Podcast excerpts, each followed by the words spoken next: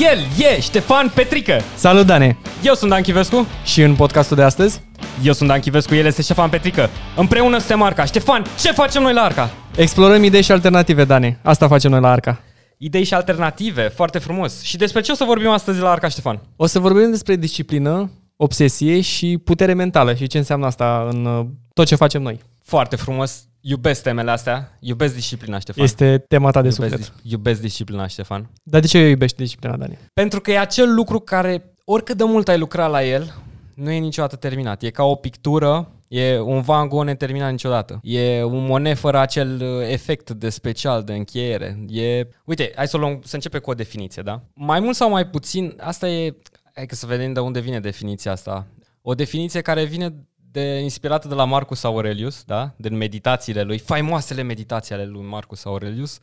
Și el spunea ceva de genul ăsta, disciplina înseamnă să faci ceea ce trebuie, atunci când trebuie, fie că vrei să o faci sau nu. Și cred că asta e cea mai importantă chestie. Partea, ultima parte e foarte grea. Să faci acel lucru care să te mențină disciplinat în ciuda oricăror, în porfida oricăror uh, greutăți care îți apar, în ciuda tuturor provocărilor, tuturor greutăților, tuturor oamenilor care zic că nu se poate, vremii proaste, tu ești la alergat sau oricare ar fi scopul tău, da? Nu poți să faci nu poți să faci un sport din disciplină dacă nu o faci oricând. Deci, Uh-huh. basically, oricând îți e greu, trebuie să, trebuie, trebuie să vii cu, Cu mai multă voință? cu mai multă voință, exact. Aș Ce vrea, pare- aș vrea să descompunem un pic chestia asta, că um, am discutat despre disciplină, fiind subiectul tău preferat, l-am tot discutat în, Mhm, uh, mhm. în anii ăștia și mă gândeam mai mult acum dacă putem să descompunem anumite aspecte. Pentru că foarte multă lume cred că confund- confundă un pic disciplina cu motivația sau disciplina cu voința Exact. Foarte și bine punctat.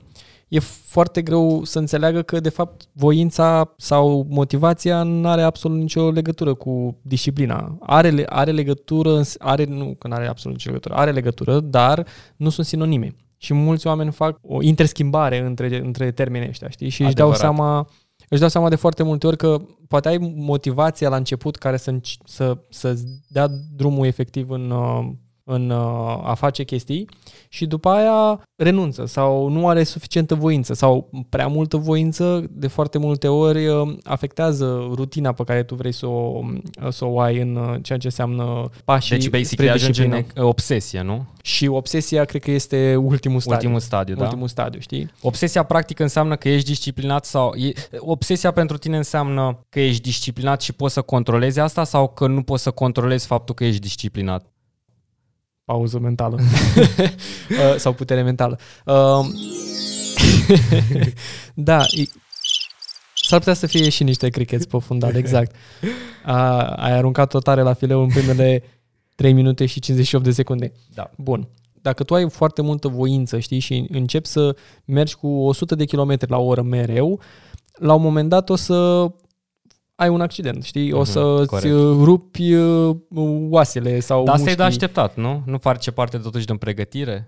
Cred că a fi disciplinat trebuie să ai și un echilibru, știi? Și cred că atunci când te duci în... uh, Când disciplina devine un scop în sine, atunci nu mai ai... uh, Și voința alimentează și motivația și voința alimentează scopul ăla, tu deja ai uitat de ce ai disciplina respectivă și care Foarte este, bine care punctat, este da. țelul tău. Unde e obiectivul? Că de foarte multe ori, știi, ne gândeam că motivația îți dă startul, știi, și disciplina te învață să crești în direcția respectivă Corect, da. Da, decât uh, partea cealaltă. da exact. Uh, și obsesia, practic, este entropie, știi? Uh, Te duce într-o, într-un haos Mhm. care nu mai vezi nimic decât uh, niște, o, poate o idee din primul obiectiv pe care l-ai avut și cazi un pic într-un, într-un hău în care te autodistrugi. Oare obsesia este o disciplină prost înțeleasă? Adică tu ți-ai făcut, noi toți ne facem un uh, fel de a fi, dar avem o rutină. Practic disciplina presupune, cum ai spus și tu, prima dată un cel, un scop. Nu putem să pornim, chiar uh, revenind la meditații, tot Marcus Aurelius spunea că uh, disciplina sinelui nu poate să existe, nu poate să înceapă până când nu există un sens, până nu ți-ai găsit sensul. Mm-hmm. Deci dacă tu vrei să slăbești sau vrei să, nu știu, să alergi un maraton sau orice ar fi, dacă nu ai găsit prima oară și ai încadrat chestia asta, vreau să alerg, hai, uite, multă lume vrea să alerge un maraton, da? Vrei să încadrezi chestia asta, 42 de km, 42,5 km. Trebuie să încadrezi chestia asta, să faci din el un scop, un cel, da? Și rând pe rând, diminețile, cum te trezești, să încerci să-ți faci o rutină care să fie congruentă cu visul tău. Nu poți să faci, nu, nu, nu poți să vrei să alergi maratonul și în același timp uh, ești un bucătar care se ocupă de o cofetărie și mănânci o grămadă sau, e un exemplu destul de prost, sau nu poți să devii un maratonist dacă regimul tău alimentar este unul deficitar în care mănânci pizza, fast food, să zicem, uh-huh. tot timpul o să pui postpon la acea alergare, da? Trebuie să alergi măcar zilnic sau la două, trei zile, da? Trebuie să ai o rutină, da? Păi mai poate să fie vorba de o rutină când apar aceste zgomote, apar aceste uh, mici delay-uri, da? mănânci greu, nu mai poți să mai să alergești. Mereu ne poticnim în aceste mrejele propriului mediu toxic care îl croim în jurul nostru, în loc să facem un fel de decluttering al mediului, da. ca să putem să lăsăm să strălucească fix planul, da, pentru acel cel, scop, cum ai zis și Bun tu, da? punctat plan. Deci rutina ar fi un plan executat. Este un Bine uh, executat. roadmap, este fix o hartă, da? Să zicem că e o hartă, o mapare, o schițare. Acum vezi tu visul respectiv, celor respectiv, deveni realitate. Nu e perfect, dar e mai important decât să nu fie nimic la început. Da? Deci da, trebuie să ai un da, plan. Da. Planul ăla se va schimba. Va, probabil din prima zi se va schimba sau va avea mai multe iterații, nu? Trebuie să ai un scop, un cel, da? Trebuie să ai un plan. Trebuie să-ți faci un plan, da? Cam ce ar Și mai cum ajungi la realizarea aia? Practic, disciplina e legătura asta, nu? Între obiectiv, cel E foarte complex, da. și realizare. Disciplina eu cred că e o stare de spirit, e ca un flow.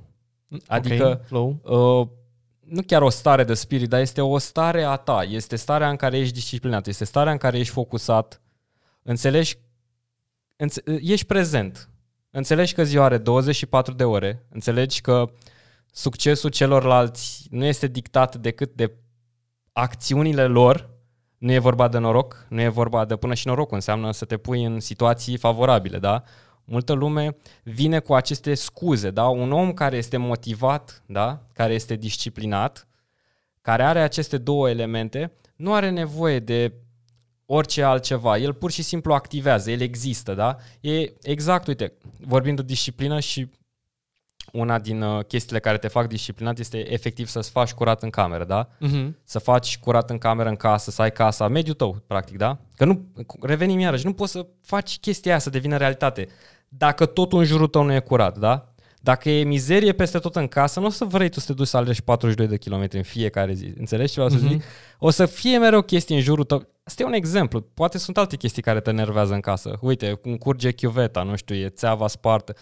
Astea sunt chestii care la mai devreme sau mai târziu o să stai un antrenament azi. Mâine încă unul, poi mâine încă unul. Disciplina are foarte mulți dușmani. Are, da. Foarte mulți dușmani. Mă gândeam la asta cu casa și cu exemplul ăsta, că um, eu cred că este un exemplu, este cel mai simplu de înțeles exemplu pentru toată lumea. Nu scria Jordan Peterson avea o regulă în uh, Cum acele construiești o 12 casă? Nu, nu, nu, acele 12 reguli de viață avea o, o regulă în care uh, Amintește-mă, chiar am uitat. Jordan Peterson e un pic... Peterson Jordan Peterson uneori e too much. Trebuie să... Îl dis- Uite, de-aia tot, tot, trebuie să-l să-l discutăm digerăm un la... pic. Exact, îl da, digerăm la trebuie să-l podcast. digerăm un pic. Clean up your room. Ah, da, da, corect. Asta era. Da, exact. Curăță-ți Curăță-ți camera. Camera, Exact, da. ai dreptate. Fă curat în cameră. Da, mai pe românește. El vine cam cum ce discutăm în momentul ăsta și vine cu reguli de bun simț. Exact ce spuneai. Dacă n- tu nu, în mediul tău în care trăiești, dormi, te trezești și îți petreci o bună parte, o treime din timpul tău, îl trăiești în camera aia. Exact. Trăiești în camera aia. Bine, a dormit. Dar acolo trăiești. Dacă tu nu aerisești camera, dacă nu îți faci patul, știi, dacă nu ai o, o, Ordine. o nu? ordine, o să fie foarte greu pentru tine să găsești ordinea în alte locuri. Eu zic că exemplul ăsta, pe atât de banal, pe atât de puternic este. Știi? Și n-aș zice că nu e, eu cred că este un exemplu extraordinar de bun. Și foarte multă lume cred că are uh, această provocare să-și țină camera curată. Foarte multă lume, cred că te duci în, uh, în trecut un pic și mai veneau părinți și îți spunea, hei, fă-ți uh, ordine în cameră, Da, știi? da, da. "Ah, Nu vreau să fac ordine în cameră, știi? Cred că toți copiii la un moment dat Nu au ieși trecut prin- afară până nu strălucește totul! De fapt, Doamnă asta și cred că vrei să domnul, zici. Ne, ne cam jucăm. Aia era. Ai știut tu de ce ai pus roșu pe acel buton? Până și chestiile, pointerele dis- de disciplină care mi le-am impus roșu este bad. Era și beat și ai apăsat pe... Eu am apăsat pe galben, ai apăsat pe verde. am apăsat pe tot ce am putut. Codul culorilor noastre nu este disciplina, Ștefan. Nu prea e disciplina. și revenind de la asta, extrapolând uh, mai, mai pe departe, vrem să discutăm despre disciplină foarte um, la, ca, între primele noastre episoade, pentru că chiar și înregistrând acest uh, podcast ai nevoie de disciplină și de o cadență și de o rutină în ceea ce vrei să faci. Implică Um, multă disciplină. Implică și acum în momentul ăsta cred că suntem la stadiu, dacă f- să facem așa o radiografie onestă, suntem la stadiu de voință mai mult și o motivație să m, mergem mai departe. Dar nu avem o rutină sau un plan Momentan. uh, foarte Avem un bine, plan, foarte bine avem un plan. Uh, bătut și bătătorit cu rutina Da. respectivă în care să treci prin toți pașii planului respectiv. Încă n-am trecut prin toți pașii respectivi, într-un loc în care să zicem, ne uităm în spate și zicem, băi, mă simt confortabil, mă simt bine. Că asta Mhm. înseamnă disciplină și self-discipline sau nu știu, dis- disciplină, disciplina ta sinelui, sinelui, da. sinelui Mhm. a interioară. Uh, nu ar trebui să m, n-ar trebui să fii mereu negativist în ceea ce faci. Tre- Disciplina trebuie să, să-ți facă plăcere. Să, Corect. să vii, să vii cu Mhm. o rutină în care să te ajute să atingi ce vrei tu, fără să te automutilezi sau să, să trăiești într-o abnegație de aia total uh, dureroasă în care tu în momentul ăla, atunci când vrei să slăbești sau, mă rog, știi, că foarte Corect. multă lume vrea să facă chestia Mhm. asta uh, și zice, uite, hmm, aș vrea să mănânc acest burger apetisant, dar nu fac. Ștefan e rău, Ștefan e rău, nu fac asta, știi? Și după aia încep să devii, încep să asociezi partea asta negativă cu pașii disciplinei și Exact. pașii planului tău, ceea ce este destul de dureros, pentru că la un moment dat voința ta va scădea, tu vei, te vei raporta la tine ca o, ca o Va, crește, o va, parte cre- de va asta- scădea tot timpul sau va și crește? Poate să și crească. Poate să crească voința, Voința voința ta. poate să crească, dar De exemplu, dacă zici nu la acel Da. burger de trei ori la rând, ai o foarte mare încredere. Știi că o să zici nu toată săptămâna, toată luna. Până o să vină acel idiot care cu adevărat o să te pună într-o situație în care să trișezi da? și Da. să îți strici dieta la care ai lucrat greu, voința ta e, poate să și să ducă sus, nu? se duce sus, dar asta este abnegația. Atunci când vine partea asta, acest detractor, știi, și tu te gândești, pur și simplu, am dat greș la tot ce am făcut până acum. De, de ce vin cu asta? Că am un exemplu, mi s-a părut foarte Ok, te interesant. ascult. Era un exemplu despre somn și la un moment dat uh, se numea Uberman Sleep Schedule, deci programul de somn al, Al superomului. al superomului. Mhm. Și era asta mai de mult, acum câțiva... Poți să faci o 10 ani sau mică mai introducere? Am auzit și o chestie asta cu Uberman. N-am dat prea mare importanță, părea prea pompos. Da. Deci, practic... uh, prea elitist. prea elitist. Deci, uh, practic, ce au, ce au văzut uh, cercetătorii, au văzut că dacă corpul este deprivat de somn foarte puternic, intră în uh, sleep REM, Rapid Eye Movement, atunci când îți mișcă, se mișcă ochii Ah, foarte corect. repede. Ok. Și um, din toate studiile astea sunt trei faze în uh, somnul nostru. Știi, acum cred că toată lumea poate să facă asta cu o brățară, fitness, uh, îți dai seama imediat și te uiți acolo și te îngrozești cât de prost dormi.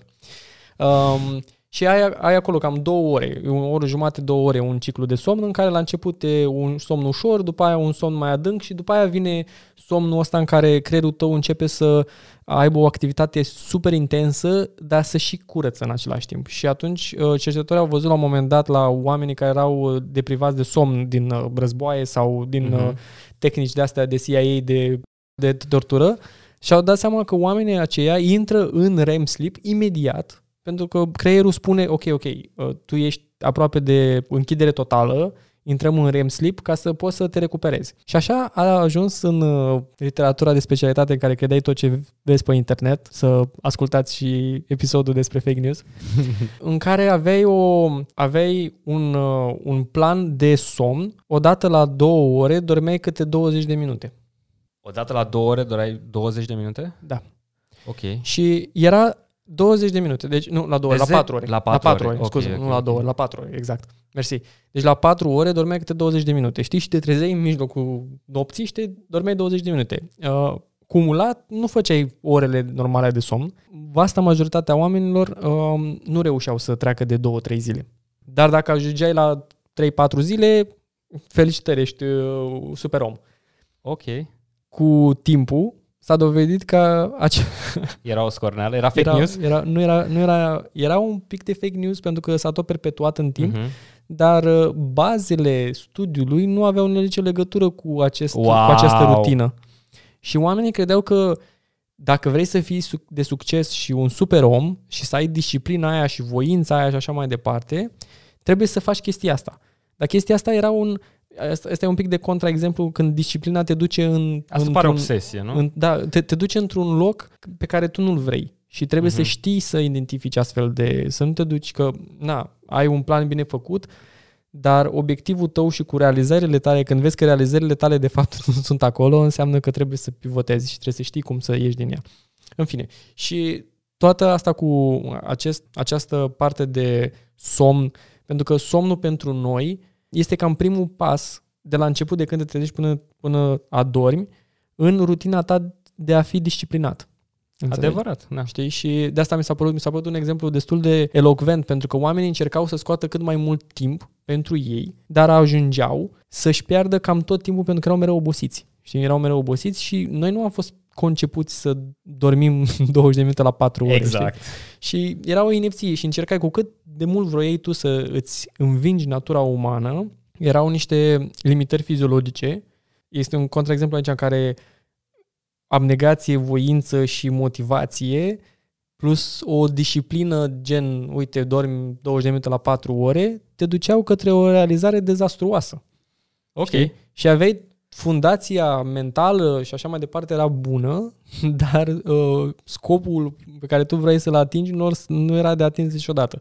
Mhm. Și așa trebuie să, să înțelegi și să realizezi și să ai acel awareness, deci cum, zici, cum ziceai tu atunci, să înțelegi ce se întâmplă în jurul tău, să nu Exact. te duci orbește Mhm. către, uh, către un scop doar pentru că scopul acela a pus cineva o, o etichetă acolo, omul E super. foarte important să nu pornești greșit cu scopul, da? Da. Că poate scopul, țelul, poate nu sunt special croite pentru tine, nu? Că foarte mulți, Exact. chiar observăm asta. Observă, toți avem prietenii aia sau cunoștințele care fac acel ceva care totuși pare că e ca nu ca în perete, știi? Cineva nu i-a zis, băi, chestia asta nu o să meargă, știi? Asta e o altă problemă. Poate e Eu tot obsesie. cred că eu tot cred că este, da, și la un moment dat uh, cred că sunt și mulți oameni ultra competitivi sau care au o motivație intrinsecă Mhm. care uh, ajung să devină op- să, să devină obsesivi într-un anumit aspect, a, văzând că de fapt scopul lui și drumul lui către acel scop nu este realizabil și el nu vede că nu, nu, a- nu poate atinge, știi? Mhm, Adică erau mhm. oameni înt- într-un exemplu, erau într-un articol despre acest Uberman, acest Superman, care dormea foarte puțin, erau oameni care nu puteau să treacă niciodată de patru zile și făceau asta pentru luni de zile și Mhm. deveneau din ce în ce mai obosiți până unii au ajuns și în spital. Înțelegi? Și în obsesia respectivă ei făceau asta și în spital. Înțelegi? Deci definiția nebuniei, știi? Să faci același lucru și să aște- aștepți un outcome un pic Adevărat, diferit. chiar că. Și asta e chestia destul de interesantă. Și am o recomandare pentru toată lumea. Matthew Walker se numește autorul și are o carte se numește Despre somn. Este și în uh, limba română. Cred că există acum și peste tot și cred că la Cărturești și pe elefant.ro Uite, și chiar, o, oriunde. să- chiar o să-mi notez. Și Matthew Walker vorbește despre importanța somnului. Este acest guru al somnului, dar omul vine cu niște idei și- foarte interesante și cum trebuie tu să-ți disciplinezi corpul să ai mai mult somn în viața ta. Practic, el, omul respectiv, sau dacă ar fi să curtez tot ce ai spus tu, să Mhm. fac un sumar, d- după înțelesul meu, uh, ar fi că omul respectiv, da, uh, poți să mai spui o dată cum îl cheamă? Matthew Walker. Matthew Walker, despre somn, da? Domnul Walker pare că e atât de disciplinat încât el și-a dat seama, putem să, putem să abstractizăm așa cam cum a ajuns omul ăsta la a scrie o carte despre somn. E cercetător El- în somn. Da, dar e Da. interesant să vezi că un om disciplinat observă potențialul, da? Vede potențial în acele 6-8 ore de somn care nu le exploatează, pentru că noi ce facem? Doar îl vedem ca un downtime, îl vedem ca un timp mort, îl vedem ca un tip care nu poate fi uzitat. Uite că există omul ăsta care încearcă să scoată mai mult din somnul lui. Și sunt sigur că există foarte mulți oameni care fac asta, într-un fel sau altul. El Da. a scris cartea asta uh, pentru publicul general, pentru că el, um, el face foarte multe Ei, Cercetător fiind în uh, procesele noastre biologice, okay. creierul nostru cum, uh, cum este influențabil și așa mai departe, a vrut să scrie o carte pe înțelesul tuturor, să înțeleagă importanța, pentru că m, spunea la un moment dat, m, și încerc să închei cu chestia asta, zicea că tot ce se întâmplă în momentul ăsta, în lumea asta haotică, în care este greu să discerni realitatea de ficțiune, este greu să fii Foarte mai adevărat. disciplinat, când ai bec deschis de dimineață până seara și nu mai ai un ritm cardian uh, Mhm. bine împământenit de sute de mii de ani în uh, tot ce înseamnă noi ca oameni și văzând somnul ca fiind o, de fapt o problemă de, m, și nu de fapt o soluție în a te recupera, oamenii au început să s-a, s-a schimbat atât de mult, s-au, s-au schimbat atât de mult uh, valorile societății noastre și cum interacționăm cu noi înșine, încât somnul de fapt este una dintre cele mai importante și cele mai banale lucruri pe care noi le ignorăm cu desăvârșire. Și sunt oameni care încearcă să-și pună cariera, încearcă să-și pună niște, poate niște obiective foarte bune, foarte mărețe, fără să aibă grijă de ei însăși, în același timp să dea un exemplu negativ fără să vrea. Adevărat, nu pot să neg că somnul nu e o parte importantă a disciplinei, da, să valorifici somnul. Uite, încercam să mă gândesc somnul, da, am intrat în somn, Mhm. dar să mă gândesc pentru majoritatea oamenilor disciplina e ca un inoroc. Toată lumea a auzit, l-a, a auzit de el, a auzit zvonindu-se despre o astfel de creatură mitică, dar foarte puțină lume a văzut disciplina, a pus-o în practică, da? Să găsim câțiva dușmani ai, ai disciplinei, da? Să vedem care sunt chestiile care ne îngrădesc, că până la urmă nu suntem diferiți. Toți avem tot 24 de ore, toți avem mai mult sau mai puțin niște uh, oportunități să facem ceva, cel, ceva cu timpul nostru, da? Și totuși foarte puțin acționează asupra timpului ăluia, da? Doar faptul că trăiești, respiri, da? Plămânii tăi pompează oxigen, da? În corp, îți dau o viață. Consumă Și- calorii? Exact, consumă caloriile alea și totuși tu te încăpățânezi să faci ceva productiv, da? Să, să-ți găsești sensul, scopul, da? Și prima, primul dușman, cel mai mare dușman, din punctul meu de vedere, da? O văd în fiecare zi, este lipsa maturității. Nu cred că poți să fii disciplinat sau să zici că ești o persoană care înțelege disciplina și o aplică dacă nu ești matur. De ce spun asta? Disciplina în sine are la bază o chestie, se numește sacrificiu. Dacă începem cu, cu de revenim, dacă revenim la primul citat cu care am început, definiția lui Marcus Aurelius, da? Disciplina înseamnă să faci ce trebuie, atunci când trebuie, fie că vrei sau nu. Tocmai asta înseamnă, fie că vrei sau nu, ăla înseamnă că este o, o expresie, o ecuație în care trebuie să sacrifici ceva. Oriunde un copil, da, cineva care n-a ajuns la maturitate, un adolescentin, cineva care nu înțelege că trebuie să sacrifici prezentul și termenul scurt pentru viitorul acela pe care îl vrei, da? Poți să dezvolți un sens al disciplinei de sine, da? Ca să te maturizezi, acum intră o chestie, se zice sindromul Peter Pan, da? Ai auzit de sindromul Peter Pan, Ștefan? Cred că am auzit. Ok. Adică am auzit, dar sunt interesat să știu mai multe, mai mult ca sigur. După cum îi spune numele, da? Este... Un personaj Marvel. nu, nu este un personaj Marvel. După cum îi spune și numele, da? Uh, Peter Pan, sindromul Peter Pan, provine de la povestea lui Peter Pan, da? Uh-huh. În 1911, o scritoare J.M. Barrie, da? A venit cu o poveste pentru copii, da? în care un personaj mitic, da? pe numele lui Peter Pan, vine și ia pe niște copii din mijlocul Londrei, da? În mijlocul și nopții. în mijlocul nopții le explică cum ai putea să zbori și zboară ei mergând înainte spre tărâmul lui fermecat, da? Oare o fi și mitul zburătorului acolo un pic? În... Nu știu. Nu știu. Mă gândeam acum, nu știu, chiar nu știu. Asta Invităm mă- un uh, poet să ne spună. Când o să avem Zburătorul poeți cu ca... S. Da. Da. Să vedem cam câte episoade Arca o să avem până când o să avem un poet. Mai există poeți? Sigur să fie foarte multe episoade. Până la poet. Un Ok. poet care nu scuipă pe, pe beat. Da? Un poet în adevăratul sens al cuvântului. Nu un ciorapăr, da? Și Peter Pan? Ok, revenim la Peter Pan. Uh, Peter Pan, cine este? Peter Pan este liderul băieților pierduți, da? Corect. Așa se numea el. Peter Pan trăiește într-o lume fantastică. Cu abilități Peter Pan speciale. urăște, urăște din tot sufletul adulții pe care nu înțelege, urăște rutina, urăște fix tot ce înseamnă responsabilitate și, um, dacă poți să-i spui, disciplină, da? Este el- definiția haosului.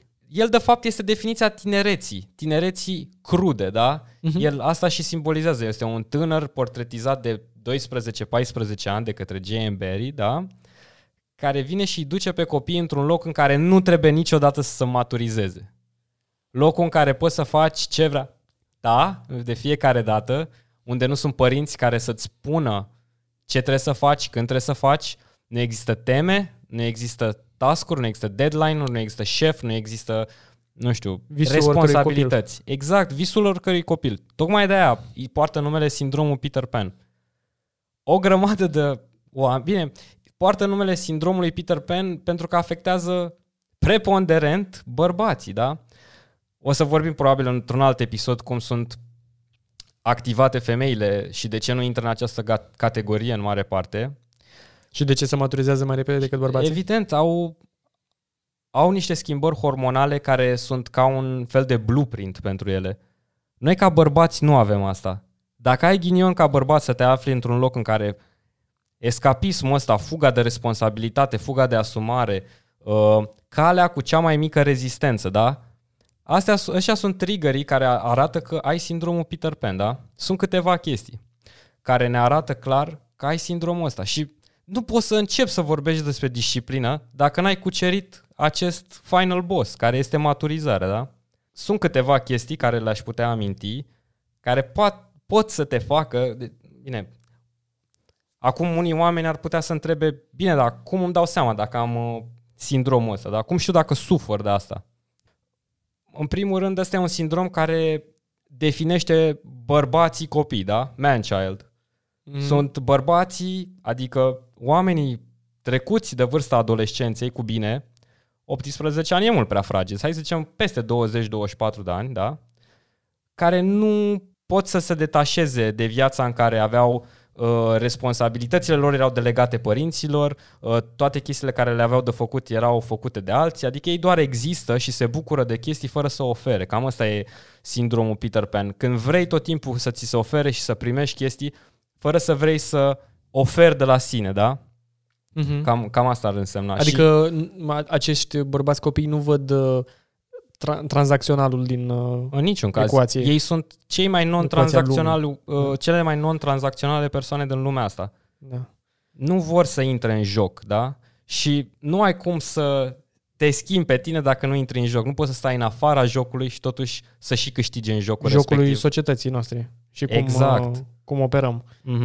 Mhm. Nu cred că există om în momentul de față care să nu fi interacționat. Chiar dacă s-ar putea să fii tu un bărbat copil Adevărat. uh, și să-i vezi pe alții care s- sunt un pic mai grav ca tine. Și știi, știi, știi ce mă impresionează foarte tare? Oamenii care totuși sunt extraordinari și cu toate astea suferă și de acest sindrom. Sunt extraordinari în ceea ce fac, adică sunt super talentați, dar pentru că nu înțeleg ce înseamnă de fapt cum operăm în societatea asta, regulile de care aminteai și nu au mai multă disciplină în viața lor, cum nu poate să-și atingă adevăratul lor potențial. Știi? Și asta Foarte este bine punctat. potențialul. De fapt, e... asta, la, asta se și rezumă chestia.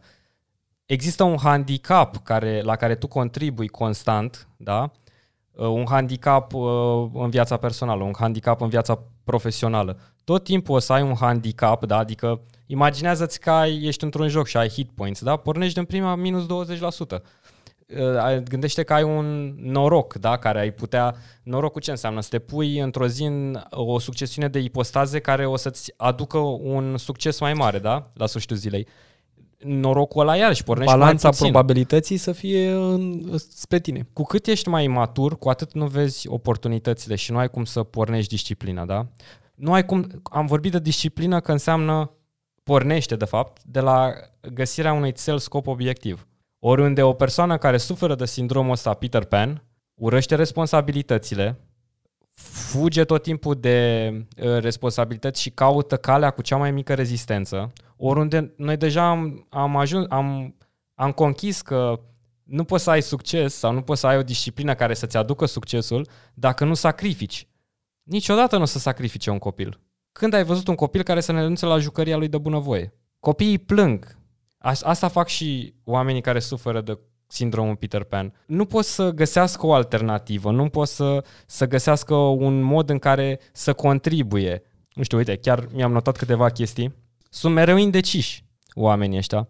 Dacă ești disciplinat, înseamnă că valorifici foarte mult cele 24 de ore. Oriunde, dacă ești indisciplinat, dacă nu ești disciplinat, nu poți să le valorifici, efectiv. Mă gândeam acum la ce spuneai efectiv despre sacrificiu, știi? Și reveneam un pic la dis- discuția cu abnegația. Uh-huh. Cred că asta e una dintre cele mai mari, cele mai mari provocări pe care oamenii le au atunci când vor să, să fie, să aibă un sens. Dacă ei observă că ei doar sacrifică uh-huh. și sacrifică și sacrifică și nu au nimic în, înapoi, atunci ei cred că, ei cred că văd această parte de tranzacția între, ok, sacrific să uh-huh. nu mhm. mai mănânc burger, sacrific să nu mai fiu un copil, uh-huh. sacrific timpul meu liber, timpul sacrific meu de joacă, timpul meu de joacă, cu băieții, berile. Exact. Da? Sta degeaba sacrific chestiile astea și nu pot să extrapolez și să văd de fapt ce primesc, atunci oamenii intră într-un făgaș în care sacrificiul mereu va, însemn, va fi uh, asociat cu o, o parte negativă. Că sacrificiul exact. nu trebuie să fie... Sacrificiul nu trebuie neapărat să aibă o conotație negativă. Sacrificiul te duce în direcția, uh, în direcția pe care tu o vrei. Corect. Și aici este, de fapt, cred că de asta avem sindromul ăsta din ce în ce mai mai puternic în, în societatea noastră. Și asta devine și pe partea asta comun, comunicațională. Dar mă gândeam totuși în 1911, zis, da? Am evoluat atât de mult tehnologic, uh, avem uh, mașini electrice, avem uh, mini-calculatoare în, în buzunarele noastre, dar avem aceleași probleme în continuu. Deci, practic, de ani. ce vrei tu să-mi spui este că există o discrepanță pentru unii oameni între așteptările lor și realitatea respectivă. Da? Realitatea, da, da, da. da. Poate ar trebui să facem un episod și despre asta. Cred că e un episod... Asta e un uh, episod în sine, așteptări în sine. versus realitate. Așteptări da? versus realitate, da. Dar, dar da, da, o foarte bun exemplu. Mi se pare mi se, de o actualitate și de o, de o putere foarte mare. Și aș vrea să vedem cum în momentul ăsta, și mă gândeam acum, mă gândeam în uh, sensul um, maturității noastre și mm-hmm. cum am evoluat noi și cum, unde, unde au fost primele exemple de disciplină. Știi? Și așa, din, din amintire și cred că prima dată când am văzut disciplină cu adevărat disciplină a fost în, cred că în clasa 6 sau, da, cred că în clasa 6 când am început uh, chimia. Ok. Am aveam un profesor la, la școala, la gimnazială, era foarte dur, avea un pic un aer comunist așa. Toată lumea credea că um, acea persoană este este dracu pe pământ. Știi? Pentru că nu avea Foarte acel vizual. un de ăsta lezefer al uh, celorlalți profesori okay. în care te, te scărpina ușor un pic așa. Punea un pic mai multă presiune. El. Punea, punea. Da. Și cum punea? Și cum a făcut? Că erau niște pași foarte interesanți în care am luat niște lecții de viață instant și nu știu, l-am apreciat de atunci și aveam 13 ani. Prima chestie care a făcut, avea un laborator, toată lumea trebuia să aibă halate albe. După aia, toată lumea, toată lumea trebuia să stea să-l aștepte, erau 5 minute de așteptare, nu erau foarte mult, uh-huh. până venea, trebuia să coboare jos la, la subsol, unde era și laboratorul de chimie, și toată lumea stătea în, în șir uh-huh. și șeful clasei stătea în fața lor ca un de asta de Pluton. Am înțeles, foarte interesant. Eu eram șeful clasei. uh, ok. Și asta era destul de interesant. Șeful clasei avea o, o extra responsabilitate în momentul ăla, trebuia să stea să vadă dacă toată lumea stă corect în, în rând. Oricum stătea Dacă avea lumea. spatele drept. Da, dar oricum lumea stătea pentru că avea Dacă un era respect... un pic cocoșat, îi ziceai ceva? Te luai de mine? Nu erai politically corect cu mine? În anul 2000, Ștefan? Stai mă drept, mă. uh, nu erau pentru că nu eram eu autoritatea acolo, era profesorul autoritatea și oamenii stăteau cu mine, nu aveau probleme. Tu vrei să zici că era deja un cadru foarte profesionist. Era. Erați de, it was the real deal, da? Avea o mână de Erați fier. acolo pentru o chestie. Și disciplina era felul cum intram și cum ne așezam în bancă. Toată lumea intra și se așeza într-o ordine predefinită. Primul rând, în partea stângă în care țineam și un catalog, paralel cu catalogul profesorului. și venea la mine și trebuia să notez și absențe și note și le notam acolo și atunci el făcea o medie Câtă asupra putere notelor aveai? respective. Era incoruptibil, Ștefan? N-am, n-am putut să corup sau să pun o notă diferită niciodată.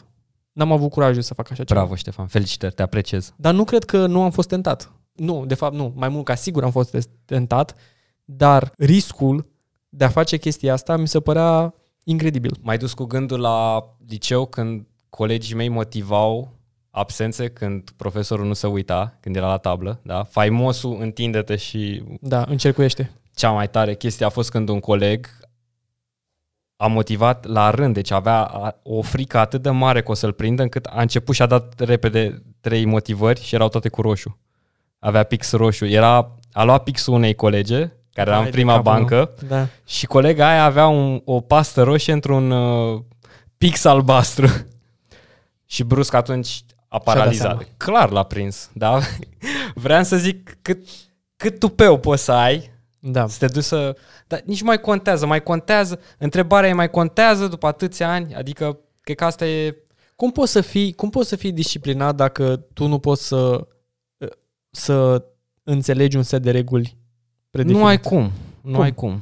Dacă tu nu poți să, Nu ai să mergi pe un set de reguli și toată lumea greșește, nu e vorba că trebuie să-i tai capul omului atunci când greșește, dar dacă tu în mod conse- constant tu încalci orice regulă, absolut orice regulă care există la nivel de jocul societății, cum l-am denumit, cum poți tu să fii sincer cu tine și să-ți creezi tu proprii reguli și pro- propriul făgaș? Înțelegi? Și de asta, prima regulă, asta a fost de la el. Prim, prima regulă a disciplinei. Ce însemna să, să avem o rutină și o Mhm. disciplină și la un moment dat cam toți ne plăcea foarte mult să mergem la cursuri, la cursuri, nu erau cursuri, la orele lui de chimie. Uh-huh.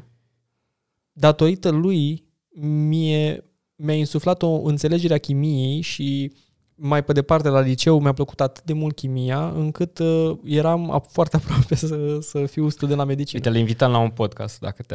Nu știu dacă mai trăiești. Nu. Dar, uh, dar omul acesta era, a fost incredibil și a avut m, aceste exemple. Deci ce vreau să, m, long story short, da? ce vreau să spun este că trebuie să identifici anumite persoane încă de mic și să încerci să identifici, să ai, să ai această înțelegere spațială Mhm. unde trăiești și cum, cum, te, cum te poziționezi, să-ți găsești un, în engleză e role model, da? Să-ți găsești Exact, acel, un model. acel model de urmat Un mentor. Un mentor, Cred dar, că un mentor uite, e mai încolo. La e o... foarte greu să ai Da, un e mentor foarte per- greu. personal în momentul ăsta. Știi, să ai un mentor cu care să ai o conversație și să ai o Mhm, conversație... mhm. Ce înseamnă un mentor, matură. Ștefan, pentru cine nu știe?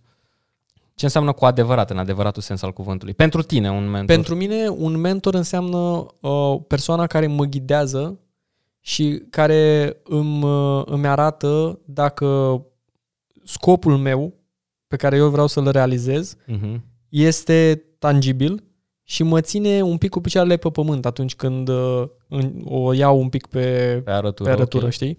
Asta e un mentor pentru mine. Experiența lui cum este, spre deosebire de experiența ta? Experiența unui mentor trebuie să fie diferită Trebuie să fie net superioară, cred eu. și superioară, dar și diferită. Crezi că poți, să ai un mentor, bun, Mi să s-a zicem, modern în același timp, poți să ai un agricultură, mentor. dacă tu ești preot-teolog? Cred că poți să găsești dacă contextul pentru tine nu este neapărat să faci agricultură Ok. și tu nu cauți în momentul ăla să te mentoreze în teologie, da, Mhm. eu cred că se poate. Mhm. Ok. Adică în sensul în care cred că oricine cu experiență și cu care poate să fie un model, ai ce să înveți de la omul respectiv. Și nu ți-e frică că pentru recoltă mai bogată el o să-ți dea 5 acatiste, 100 de mătănii și 5 liturghii în fiecare săptămână? Asta e diferența între mentorat, a, a te mentora la nivel de carieră și de a te mentora la nivel de viață. Pentru că dacă da, sunt total de acord că trebuie să fie net superior sau în înțelegere și cu o experiență mult mai vastă atunci când vorbim de carieră și de acea, acel focus specific pe, de uh, profesional, Mhm. dar Mhm. cred că trebuie să ai și un mentor la nivel de viață în care, acum cred că se mai numește și coach, nu știu sigur, dar un mentor la nivel de viață în care să te ajute să treci și să-ți dea o perspectivă diferită față de cea pe care o ai. Și cu, Mhm. cât, cu cât înaintezi în viață și ești mult mai format în ideile tale, în, în, uh, în valorile tale, cu Cu cât ai mai mulți mentori Se care apreciază și informația ta se cu tot apreciază cu diferit, da. Și, mentorii care vin și reușesc să mai sculpteze din bucata aia de lut Exact. sau să o modeleze. și da? dacă găsești un catalizator care să te pu- pur și simplu să te pună să te pună în cea mai bună poziție, atunci asta poate să facă diferența între a merge în continuare pe făgașul ăla sau a te mișca 1-2 grade și te aduce și mai drept către calea pe care o ai. Am vorbit un pic cam abstract. Dar Nu, dar sunt de acord. Uite, chiar mai dus cu gândul la o chestie. Ai zis, uh, ai, ai pomenit la început despre disciplină și s- când a apărut pentru tine prima, uh, a- asta, uh, exemplu cu profesorul, prima dovadă de disciplină, dar cu rutină. cu rutină. Dar cred că a fost un exemplu complet, poate să, da? A fost un exemplu care, că, evident, ți-a rămas, da? Din clasa Exact. exact. 6 înseamnă că hormonii care s-au declanșat atunci în creier au, au avut un impact, da? Exact. E, și totuși, mulți dintre noi au părinții, da, ca primă, primă, să zicem, redută de a învăța să fii disciplinat, da? Nu, absolut. Da. Și de ce zic asta? Pentru că, uite, revenim iarăși la sindromul Peter Pan, da? Un- Foarte mulți părinți din ziua de astăzi, da? Cad în capcana de a-și proteja atât de mult copilul, da. încât creează un mic Peter Pan din el. În- Îl îngrădesc cu o grămadă de idei, să zicem, activități, chestii, uh, îl, uh, îl exclud total din tot ce înseamnă, și am văzut atâtea cazuri, uh, munca în casă, curățenie, uh, responsabilități, să duci gunoiul, să faci curat după animale de casă. Sunt efectiv mistificat când văd părinți care se plâng de imaturitatea copiilor lor, dar în același timp i-au crescut ca și cum sunt copii tot timpul. N-ai cum să faci asta. Nu poți să crești un copil și să te aștepți să fie matur la 18 ani dacă tu te-ai purtat cu el ca cu un copil 18 ani. Putem să ținem scorul la astea. De fiecare dată când cineva apreciază, facem o, Ascultați-l, da. facem o tabelă. Ascultați-l pe Dan aici, că are mare dreptate și cred că um, cred că este foarte, foarte relevant în, uh, în Da. da. ziua de astăzi. De mult mă... Uite, de, de ce sunt atât de uh, pasionat de subiectul ăsta? Am făcut un pilot la un moment dat în care, cu o prezentare în care am scos câteva idei, da, Mhm. care mi-au rămas mie, cum a fost și idei și povești, dacă ar fi, ar fi și povești, cum a fost și cea pe care ai spus-o tu cu profesorul respectiv, da, exemplu pozitiv. Și am început, m-am dus în județul de unde sunt eu, în Dâmbovița, și am luat la rând cele mai bune licee, da? M-am dus la toate și am ținut o prezentare să văd cum reacționează tinerii ăștia, da? Ștefan, profesorii m-au chemat în cancelarie apoi să le țin o prezentare despre cum aș putea, fii atent ce au, cu ce au rămas ei, cum aș putea să-i fac pe ei să țină copiii la fel de atenție o oră jumate, două ore. Deci cum aș putea eu să-i fac pe copiii respectivi, cum, ai, cum aș putea eu să-i învăț pe ei să îi țină pe copii la fel de disciplinat și atenți la contentul respectiv. Și Ce le-ai răspuns?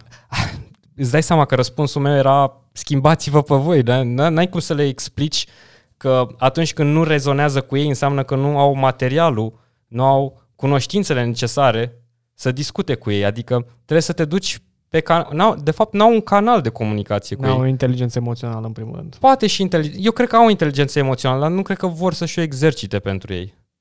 E posibil De ce să- crezi asta? pentru că nu tot... Este foarte, foarte greu și îți risipește foarte multă energie să fii empatic, să ajuți de, din start în loc să pui întrebări, să critici, să... Înțelegi? Adică Da. e mult mai greu să asculți, să înțelegi uh, și apoi să ajuți decât să critici și să dai sfaturi. Și oamenii exact asta fac, în special părinții și profesorii, foarte mulți dintre ei în loc să înțeleagă, proiectează contextul lor, care pentru mulți e de mult expirat, e un context care nu mai este de actualitate, da? Și încearcă să vină cu niște turisme și cu niște soluții, da? Ca și niște soluții de disciplinare, să zicem, al- al- ale copiilor, care nu mai sunt la zi, nu mai sunt curente, da? Tocmai de-aia am zis, păi, trebuie să mă duc în licee, să țin o prezentare cu chestii care m-au ajutat pe mine să am un succes la muncă, da? M-au ajutat pe mine să uh, mă duc să fac training-uri, să fac cursuri, să fac orice aș, a- am vrut să fac, am reușit să fac fix pentru că aceste reguli mi le-am însușit, da? Una dintre ele ar fi tai zgomotul.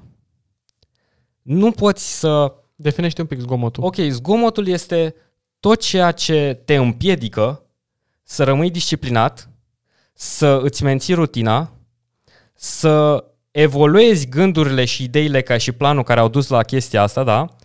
Ci din contră degradează, da? Deci zgomotul degradează și îți dau câteva exemple. În primul rând, oamenii din jurul nostru care sunt negativiști, care se plâng, să găsești critici și scuze pentru orice. Deci chestiile astea ar trebui să dispară. Dacă te duci la cineva, te zicem, uite, imaginează că te duci în fața profesorului și vii cu o scuză că nu ți-ai făcut tema.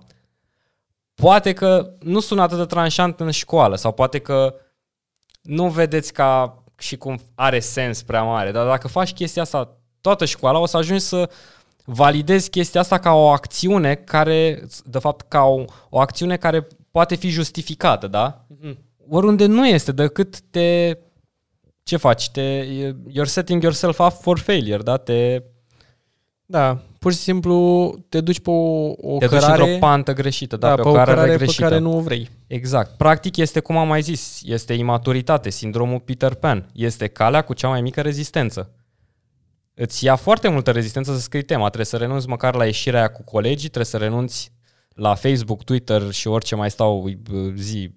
Ce Dar mereu, folosesc copiii? mereu TikTok. TikTok, Dar așa. Mereu trebuie, mereu asta ziceam și uh, aș, vreau să pun accentul pentru că mi se pare foarte important. Mereu trebuie să înțelegi că dacă faci tema respectivă, dacă ești copil și faci tema respectivă, tema aia trebuie să aibă valoare pentru tine Uh-huh. și să înțelegi ce valoare îți aduce. Dacă tema respectivă, la un moment dat, efectiv, vorbim de, să zicem că ești la început și scrii o compunere. Uh-huh. Faptul că tu începi să scrii compuneri te ajută să ai, să ai o cursivitate, te ajută să scrii, te ajută să spui gândurile într-un anumit context și într-o anumită ordine. Dar pentru copil e foarte greu să înțeleagă la început De asta, ce sunt părinții, de asta părinții esențiale. trebuie să le dea in- înțelegerea de ce sunt esențiale. Nu scrie compunerea pentru că așa zice profesoara. și asta, Corect, asta este, corect. și de asta sacrificiul ăla pare că îl faci degeaba, îl fa- faci fără să, fără să-l legi de ceva palpabil. Și asta este destul de... Uh, când vrei să înveți, înveți să faci sacrificii și cum îți alegi tu sacrificiul tău, mereu trebuie să te gândești, ok, sacrificiul ăsta mă va ajuta să ajung aici. Și atunci, uh, dar este foarte greu să- mereu să extrapolezi atât de mult și nu vrei să ajungi într-o viață în care să fii pur și simplu guvernat de o frică de sacrificiu. Și cred că asta e totuși asta, Peter Pan, mă gândeam cu imaturitatea asta, cred că este frica de sacrificiu. Este, pe asta am și spus. Frica de sacrificiu, De- da. Hai să, hai să revenim, uite că poate Exact. e o temă super grea. Eu aș vrea să revenim cu invitat pe asta, cu sindromul Peter Pan. Chiar mi-ar plăcea să aducem pe cineva la un moment dat care lucrează cu copii, pentru că cred că e o boală. Văd, deci ducându-mă în liceu, văd chestia asta, văd lipsa de res- responsabilitate și de asumare, văd sindromul ăsta peste tot. Și la muncă, îl văd cu colegii mei mai tineri, da? Sau Da. da. colegi de aceeași vârstă cu mine, ceea ce cel mai puțin sexy Sau lucru care poți să-l Colegi vezi mai în mari ca viață. noi. Ex- Exact, nu vreau să zic asta, dar groaznic, Da. groaznic când vezi asta, în fine. Și uh, revenind la Peter Pan, uh, că tu ai zis, ți-ai dat seama că este de fapt uh, frica de a face un sacrificiu, da? Păi, hai să vedem cine e Peter Pan. Peter Pan este... Hai să revenim la, la lectură. Peter Pan este o descriere a zeului grec, da? Pan, fiu al lui Hermes, uh, probabil cu o muritoare. Dacă nu mai țin minte, înseamnă că era o muritoare. Fiul al lui Hermes care era uh, zeul uh, pășunilor Mesager. și al păstorilor, A, a, da? Hermes, ziceam. Un Ok. fel de Gigi Becali al panteonului grecesc, ceva de genul.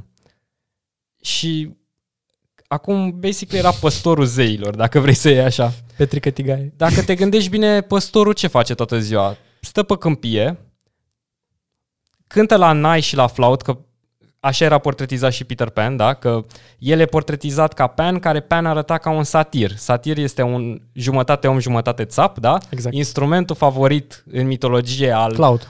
Exact, flautul sau naiul. Naiul nostru românesc. Chiar era e, în mitologie se numește cumva, am uitat exact, dar era un instrument nai? care semăna. Da? Un fel ca, da, un fel de nai. Știu că tu vezi fla, cu flautul, dar ține minte că în, ro- în mitologia romană parcă se numeau fons. Faun, da. Se numeau altfel, fauni, exact. Există Da. în România faun? Faun, Faun? da. Mhm. Faun? Ok. Există, da. Chiar n-am auzit pe nimeni să folosească faun vreodată. Ok. Și uh, Peter Pan, da? Hai să vedem cine e dușmanul lui Peter Pan. Dușmanul lui Peter Pan e Capitanul, Hook. Hook. Capitanul Hook care e de fapt adultul, e portretizarea adultului. Este omul care vrea să îl subjuge pe Peter Pan, da? vrea să-l schimbe. Nu vrea, tot, nu vrea să-l distrugă sau să-l omoare. Dacă mai ții minte, vrea decât să-l subordoneze la barca lui, la idealurile lui, la ceea ce vrea el. Da? Este, capitanul Hook este uh, părintele nostru, dacă e să o iei așa, este profesor, este omul matur din, din jurul nostru, da? El, dacă ții minte, nu avea o mână, da? Asta De-aia pentru că avea nume Hook. crocodilul, care avea un ceas în burtă, care era foarte elegant portretizat ca timpul, da. Da. da? Crocodilul i-a mâncat deja mâna. El înțelege urgența de a face ceva acum, nu mâine, nu poi mâine, pentru că crocodilul a, a luat deja o bucată din el și încearcă să explice că va veni și va lua totul ulterior. Toți murim. Sacrificiul a fost făcut deja. De fapt, asta, asta vreau să punctez. Sacrificiul a fost făcut deja, dar tu poți să ți-l alegi. Deja suntem sacrificați, trăim limitat, ne naștem din prima într-un cadru care este total incorrect. Nimic nu e corect pe planeta asta. Dar totuși, poți să faci ce... Poți să faci... Zi. Când, când, uh, Poți să profiți la maxim, da. totuși, de darurile, de timpul care, de timp inițial care ți s-a dat, da? Când faci uh, trecerea asta, Dani? Când faci trecerea de la a fi copil pentru că Când cred, cred că conștientizezi? este important să po- tre- este important să ai și timpul ăsta de ludic, da? în care tu um, experimentezi, îți creezi A- absolut. primele, și primele ar fi puncte bine sociale. să nu Când Când pierzi treci? niciodată spiritul ludic. Imaginează dacă noi n-aveam un spirit ludic. N-am mai fi făcut niciodată asta. Am fi rămas bine mersi la joburile noastre, stăteam acolo, beam cafeaua, mergeam în team building nu știu. Dar când stăteam- trebuie să treci? Asta, când, când ar putea... Nu Când, cred că există un moment. Am văzut copii Așa? cu vârste super fragede, incredibil de maturi, incredibil de maturi, care aveau, care sunt uh, practic uh, reversul medaliei, da? La sindromul Peter Pan. Ar fi uh, Sindromul Captain Hook. ar fi, uh, erau foarte deciși, știau ce vor să facă, știau la ce liceu trebuia să se ducă, știau ce facultate o să urmeze, știau foarte multe chestii sau și-au pus măcar Cum știau întrebări. asta? Uh, asta este, foarte mulți au, unii dintre ei au noroc să fie înconjurați de niște părinți care nu cresc Peter Pan, ci cresc oameni. Deci Te există o pregătesc pentru viață. îi pregătesc pentru viață. De nou, revenim. Nu ai cum să te aștepți la copilul tău să fie fix ce ai vrut tu să fie tot timpul, dacă tu îi dai ori contraexemple, ori tu în sine ca părinte, și am văzut atât de mulți părinți, care sunt în continuare Peter Pan. Da. Părinți care sunt bărbați copil. E greu să fie un, un părinte cu acest sindrom care să crească un copil foarte matur, dar nu este imposibil până la Și urmă. totuși există. Dar, da, adică, de ce te întrebam specific despre vârstă? Pentru că... Una este să crești un copil și de nou E revenim, foarte este greu. doar un copil și una este să crești un bărbat sau o femeie, da? Sunt niște chestii diferite, revenim, că foarte multă lume înțelege importanța de a-ți crește propriul copil, dar puțină lume vede și poate să vadă și să înțeleagă cum ar trebui în mod optim să-l crești, da? Și foarte puțină lume se oprește și zice, poate eu nu sunt perfect echipat să-l cresc, Uite, și, uite, îți dau un exemplu. Părinții mei, de fapt, eu și sora mea suntem primii absolvenți de studii superioare pe linia noastră de arbore genealogic, da? Uh-huh. Și părinții mei mereu au văzut, mă, nu putem noi să te ajutăm. Și mereu ști, au știut să mă directeze, au știut să delege către altcineva. De exemplu, o persoană care pe mine m-a inspirat foarte mult și m-a ajutat când eram tânăr, Darius îl cheamă, Uh, Darius era, să zicem, un fel de guru tehnic al cartierului și lansase uh, o firmă de internet, am făcut o, o prima noastră rețea, a fost culiță între balcoanele noastre, cred că prin 2003 sau 2002, 2004, ceva de genul. Eram foarte mic. Și el m-a învățat, m-a învățat ce o placă de rețea, un NIC, ce un Network Interface Card, cum să folosește PIN-uri, IP-uri, subneturi. pentru mine era fantastic. Eu am avut norocul să-l am pe el și să văd că, spre deosebire de ceilalți colegi din cartier care stăteau după fete la discotecă sau care își pierdeau timpul în fața blocului la semințe și la băutură, el trecea cablu de net până prin podurile blocului cu mine. Avea și un spirit antreprenorial. Așa. Avea, dar măcar a avut tăria de caracter și, din nou, uite, ca să dăm exemplu, părinții lui, părinții lui uh, erau cu un spirit, uh, cel puțin tatăl său, cu un spirit antreprenor destul de ridicat sau avea un spirit antreprenor sau și vezi, chestia asta a, a ajutat. Dar părinții mei care au fost destul de deschiși la minte să zică, uite, tipul ăsta e destul de smart, ia vezi ce face el. Și fix așa începe. Nu, nu există o rețetă simplă. Dacă ne uităm, o grămadă de oameni super faimoși din ziua de astăzi au pornit ca fiind ucenici al lui Versace sau ucenici al lui Brad Pitt sau ucenici dacă nu ești ucenicul cuiva, dacă nu vezi, dacă, din nou, repet, cum îl găsești pe acest mentor? Dacă până la urmă acum am cam tranziționat câte discuția cu mentor. De mentorat, da. Dacă nu Dar ai cred că obiectiv, există, cadru- există, există, exact. Și există o legătură super puternică. Găsește mentorul care îți insuflă disciplină și îți arată totuși cum să-ți creezi o rutină. Un mentor nu cred că o să-ți dea niște sfaturi care să nu conțină și blueprint-ul pentru disciplină. Exemplu. Multă lume m-a întrebat când mergeam la sală cum să fac, ce să fac, etc., etc. Aia e efectiv o rutină, da? Deci mersul la sală efectiv în sine este, să zicem, uh, este o rutină care vine la, si- uh, la pachet cu un mecanism care poți să-l reproduci, da? De exemplu, rutina de a te duce la sală și a executa un antrenament, da? Diferă de la zi la zi, dar este același pe săptămână, da, oarecum. Acum depinde, nu intrăm în discuția amănunțite. La fel e și un podcast, da? Avem nevoie de o rutină, trebuie să ne alegem o temă, trebuie să străbatem subiectele care fac meci pe tema asta, să tăiem Să ce nu e cercetăm. bun, să cercetăm. Uh, poate nu o să meargă bine din prima, uh, mai tragem o dată, mai vorbim o dată, adică este o o work in progress, este mereu o muncă în tot- continuă desfășurare. Exact. Și apropo de con- muncă în continuă desfășurare, revin cu o întrebare. Mai știi cum am început să discutăm despre disciplină? Cum am început prima oară să vorbim despre disciplină? Nu suntem Da. disciplinați să facem podcastul? Nu. nu. nu mai țin minte. Atunci nu, Ștefan, nu mai țin minte cum am început. Prima dată când am uh, venit cu ideea de a, de a discuta de dis- disciplină a fost atunci când am aflat că Kobe Bryant Ah, da, a într-adevăr. murit.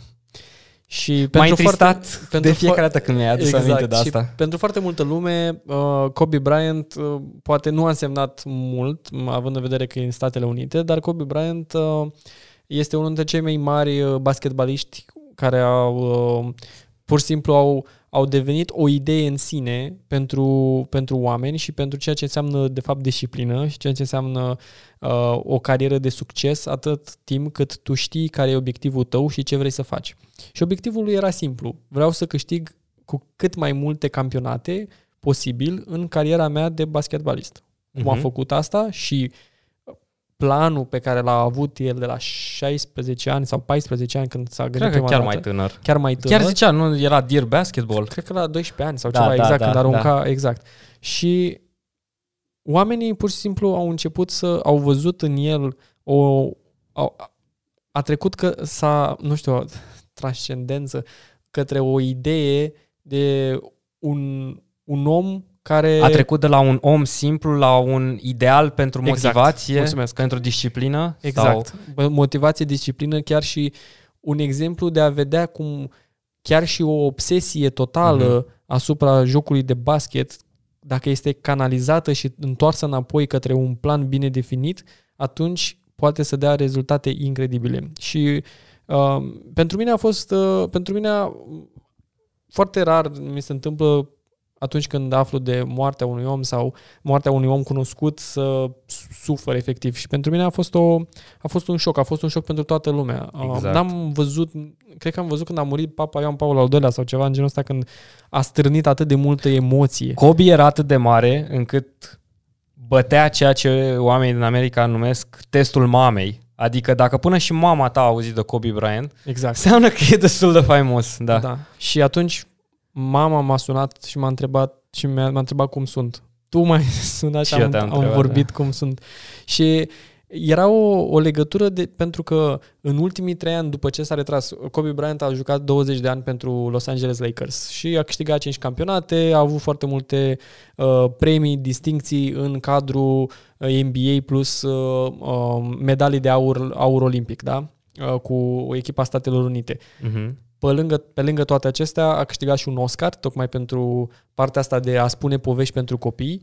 Cele Ceva mai ce- multe puncte date în perioada modernă în NBA, 81 de puncte în 2006 versus Exact. Toronto Raptors. Și toate chestiile astea sunt pur și simplu uh, parte din, uh, uh, cum se cheamă, din uh, journey-ul lui, da, din uh, Mhm. călătoria lui sp- în prin basket, da? Și el, el a, nu vine a să murit cred la că, nu vine 41 să cred de că ani. vorbim la un podcast despre Kobe și legacy-ul lui când el și el s-a stins. Nu, nu, S-a stins, parcă nu exact. vine să cred. Parcă Exact. vorbim și e incredibil. Și mai mult decât atât, în ultimii trei ani de când s-a retras, um, a început să devină și să-și canalizeze for- forța și uh, Un înțelegerea, Uber mentor. Da, un, și înțelegerea ceea ce înseamnă, ce a reușit el să facă și de a fi, um, de a fi, f- nu a avea o obsesie uh, compulsivă de a te duce mereu să devii, devii, devii, cum era Michael Jordan. Mhm. Michael Jordan era mult mai bun tehnic ca el uh, și talent pur. Dar el a reușit, am făcut chestia asta, am dat tot ce am putut, asta Mhm. este, am închis capitolul ăsta, mi-am găsit altă pasiune atât de Mhm. puternică, acolo o să mă duc. Și, Și a acum e fost foarte, foarte, foarte e multe interesant că a podcasturi. replicat modelul. Și a Asta replicat e frumos. modelul. Și oamenii când au văzut, când au văzut și când au început să-l asculte și din ce în ce mai multe podcasturi înainte să moară, cred că um, înregistrase vreo 3-4 episoade cu diversi, de diverse podcasturi pe Mhm. diverse teme. Uh, a fost invitat la The Money Channel și începuse să discute despre investițiile lui și cei de la The Money Channel pur și simplu au rămas mască, că nu-și, nu-și dădeau seama cum un basketbalist Wow. poate să discute despre bani în sensul ăsta. Și Da. el mereu a avut o maturitate. Toată lumea... Era foarte erudit pentru un jucător de basket. Se vedea și pe fața lui. Și nu a terminat, s-a a plecat din... La 17 ani nici măcar nu a făcut facultate. Mm. Dar asta nu înseamnă că nu a citit. Mhm. Asta înseamnă că nu, nu a vrut să aibă o, o, o educație în ceea ce privește uh, cum, cum îți creezi tu un făgaș în viață. Exact. Și pentru mine a fost o durere, dar mi s-a părut important să pot să, um, să specific acest fapt pentru că Kobe Bryant, ca un mentor super îndepărtat pentru milioane de oameni, încă și va rămâne o idee. Și acum, uh, mai nou, uh, cei de la um, uh, jocul de All-Star, da, cei care sunt cei mai buni jucători și se duc și joacă pentru un joc dintr-un an, acum trofeul se numește Kobe Bryant, Au redenumit trofeul Au renu- după... după el. Da. da. Pentru că el era cu adevărat un, uh, un superstar. E, e mișto numai că Larger than life, știi? acum e larger than life, pe puțin spus. Da, Rest in peace, Kobe. Uh, Mamba forever. Mamba for life. Uh, Da. De fapt, cred că ma- acum mi-am adus aminte de ce am început să vorbim de el și de ce... Bine, pe lângă faptul că noi suntem amândoi niște junkies infecți de basket care s-ar uita în fiecare zi la basket și se cunoaștem toate echipele, toate chestiile, Exact. probabil. Uh, efectiv, podcastul ăsta uh, vrea să fie un mod în care să luăm câteva din ideile sau chestiile care pe noi ne-au ajutat să transcendem de la școală și să avem, să supraviețuim, da? Să supraviețuim sistemului ăsta educațional român care nu mereu te pregătește pentru succes, să supraviețuim societății astea care nu mereu vrea să ai succes, nu mereu te vrea bine. Și să poți să identifici să identifici alternativele acelea chiar și în sistemul educațional, chiar profesori care Exact. încearcă să schimbe cumva oameni care vor să schimbe, părinți care Părinți. vor să schimbe și vor să accepte schimbarea respectivă. Și Exact. schimbarea aia se poate face doar cu, a, cu crearea unor comunități, unor comunități cu cât mai mari cu, și nu neapărat um, mărimea comunității, valoarea comunității. Și dacă avem aceleași valori, cred că arca asta, vrea, asta își propune Dane. Asta își propune să creăm, să creăm aceste uh, idei și alternative, să le Exact. explorăm cu alți oameni și să avem uh, același set de valori. Cam ăsta ar fi scopul nostru, adică Kobe Bryant, dacă îmi permiți, e un fel de Hermione uneori. Da, un caracter din Harry Potter care uh, era, sau cel puțin mie mi-a rămas uh, în minte pentru că manipula timpul ca să ajungă la mai multe cursuri, ca să poată să stocheze mai multe informații. Și de ce e relevant asta? Pentru că și Kobe Bryant era obsesiv, aș putea spune, ca să, să folosim cuvântul cheie. Obsesiv, A, da. disciplină, El da. chiar este un om care a putut să ducă disciplina la un rang de obsesie și să facă din ea o artă, să nu facă ceva uh, groaznic, greu Destructiv. de digerat, destructiv. Exact. A făcut ceva fix ca, un dan- ca o melodie muzicală, ca o, o, o piesă de teatru. Este superb ce a reușit să facă. Exemplu, el și-a dat Kobe Bryant, la fel ca majoritatea oamenilor care au succes, conștientizează de la bun început faptul că toți avem același start, aceeași linie de start și acela, acelea, acea linie de start, trezitul, uh, toți avem câte 24 de ore într-o zi, nu este nicio diferență. 50 Cent are 50, 24 de ore în, uh, într-o zi, Lady Gaga are 24 de ore, Vlad Voiculescu are 24 de ore, da? Noi avem 24 de ore. Diferența o face ceea ce faci cu alea 24 de ore. Jeff Bezos are 100 de miliarde. Nu O să mai, manipuleze dacă ai 100 de timpul. miliarde, nu, Manipulezi timpul, nu mai trebuie. contează. da. Exact. Uh, Kobe Bryant era fascinant. Eu îl uram pe Kobe Bryant și totuși era fascinant să vezi uh, diligența, e, să, să vezi uh, rutina sau plăcerea de a se trezi la ora 4 dimineața ca până la ora 6 să și, să-și fi făcut și antrenamentul și condiționarea, să fi și mâncat și să fie gata pentru practic să-și înceapă ziua. Deci începea ziua cu un antrenament în plus față de toți ceilalți coechipieri ai lui. Și ajungem la ideea de câte ore avea în față Kobe Bryant. Deci din 20 de ani totuși gândește, da. gândește că el, exact cum ziceai tu, dacă el stătea una, două, trei ore în plus în fiecare zi, el zicea, gata, acum în momentul ăsta sunt cu câțiva ani înaintea oricărui jucător la vârsta mea în momentul ăla și el trebuia să compenseze. Acesta era și reacționamentul lui. el trebuia să compenseze și își crea rutina respectivă, Mhm. sacrificiul îl vedea ca pe o, Foarte un- bine punctat. Bine că ai văzut sacrificiu. Exact. sacrificiul pun- îl, Exact. exact. îl, îl, să uita la el ca fiind un, o metodă de a ajunge unde vrea să ajungă, știi? Și făcea asta din plăcere, nu, nu făcea, nu, Foarte adevărat. nu o transforma într-o durere, știi? Dacă cu adevărat vrei, nu mai vrei să mănânci acel burger, știi? Și dacă cu adevărat, vrei să Adevărat. câștigi un campionat, nu te mai interesează că ai trei ore în plus fa- de, de muncă și faci asta din plăcere și e asta, plăcerea respectivă și a vedea, de a credita timpul ăla, cum ziceai tu, de a te uita, să ai a- acolo forward thinking, știi, să te Mhm. mm-hmm. gândești în, în avans cât mai mult și a face legătura aia, cred că este crucială pentru a avea o, uh, pentru a avea o fundație bună în da, ceea ce înseamnă Sunt disciplină. de acord.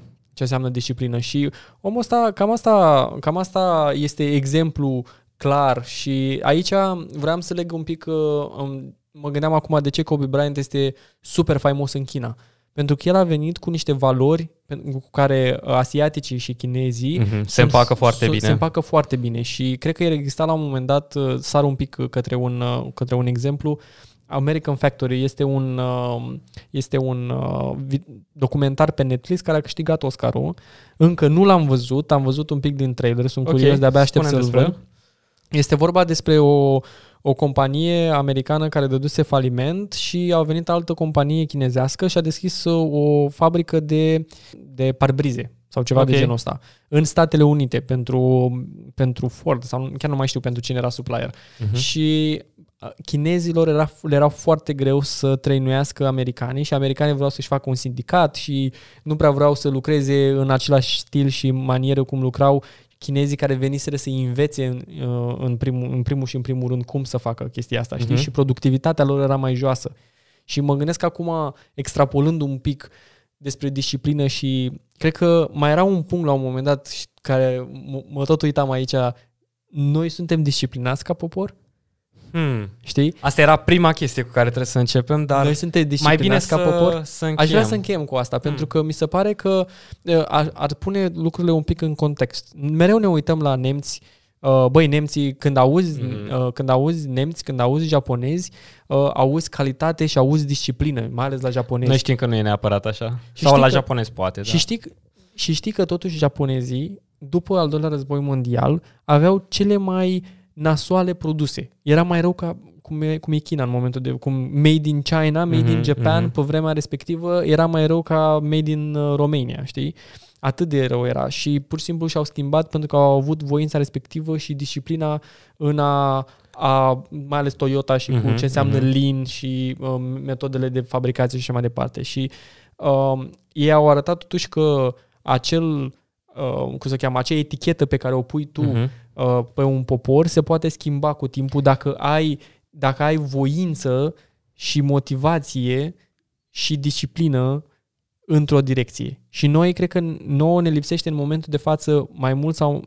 Cred că putem să fim disciplinați, cred că există oameni, uh, sunt suficient de mulți români care trăiesc, lucrează în străinătate, lucrează în Germania, lucrează în Marea Britanie Mhm. și în uh, Olanda și în Suedia și unde vrei tu și sunt la fel de disciplinați ca suedezii, la fel de disciplinați ca nemții și lucrează și sunt, um, sunt oameni de bază în societatea respectivă și asta este doar vorba de context și vorba despre motivația lor să lucreze acolo, pentru că ei se gândesc că, ok, am disciplina respectivă în a fi cât mai bun doctor, pentru că reward-ul meu la sfârșit, după ce fac acest sacrificiu, este tangibil. Adevărat. Aici, în Foarte România, bine punctat. nu mai Foarte este bine tangibil. punctat. Da. Știi?